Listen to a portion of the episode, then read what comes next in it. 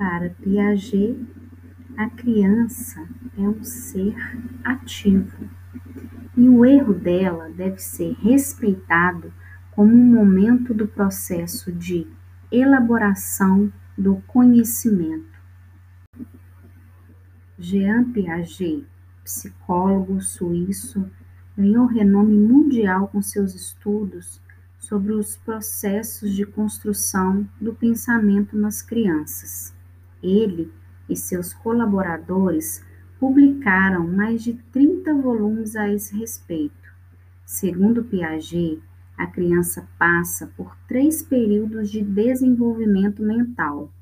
Durante o estágio preparatório, dos 2 aos 7 anos de idade, a criança desenvolve certas habilidades, como a linguagem e o desenho. No segundo estágio, dos 7 aos 11 anos, a criança começa a pensar logicamente.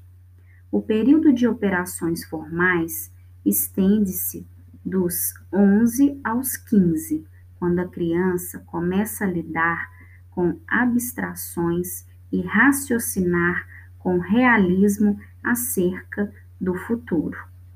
Enquanto que Vygotsky ressalta mais a importância no ambiente externo para aprendizagem e desenvolvimento. Piaget não que considera o papel em torno social, privilegia os aspectos de equilibração através das ações do próprio sujeito nesse processo. Para Vygotsky, aprender é condição imprescindível para gerar desenvolvimento. Para Piaget, o desenvolvimento deve anteceder a aprendizagem, já que ninguém pode aprender além ou aquém da sua estrutura cognitiva que permite fazê-lo.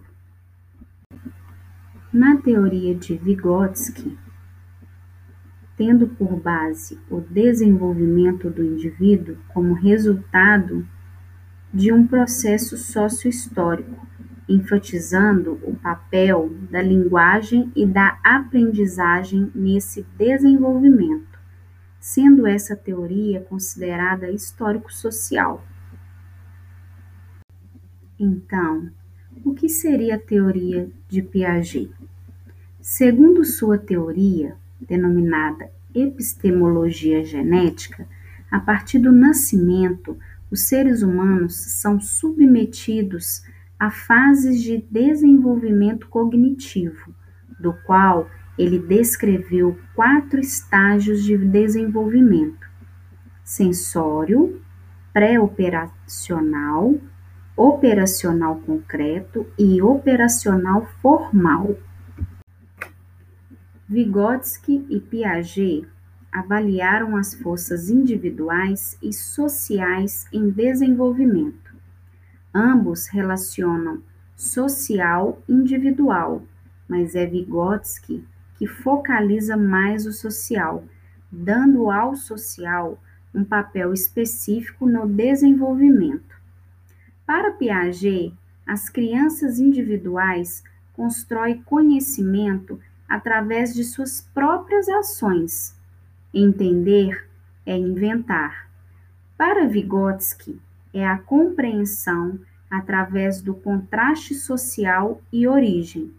Entretanto, Piaget nunca negou o papel da igualdade social na construção do conhecimento.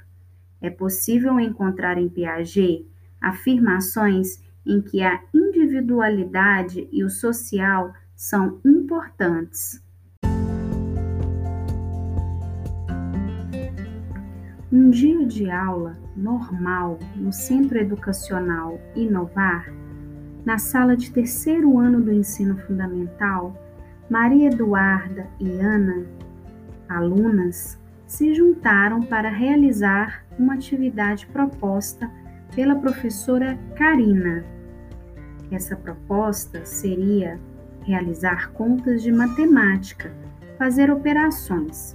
Maria Eduarda, por sua vez, relatou que ao ver sua colega de sala Ana construindo o conhecimento para realizar a conta de adição, Nesse momento, Maria Eduarda conseguiu também aprender e a realizar a conta proposta pela professora.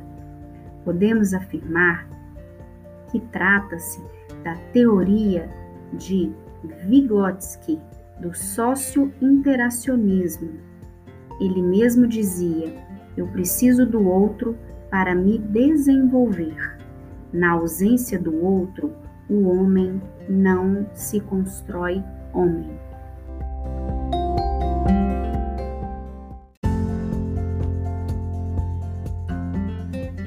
Mateus, aluno do 2º ano do ensino fundamental, relatou que a professora Kellen pediu que a todos, de forma individual, realizasse uma atividade de contagem através do material dourado. Mateus, por si só, conseguiu construir seu próprio conhecimento, realizando a atividade proposta pela professora Kellen. Trata-se do construtivismo, que é a teoria de Piaget,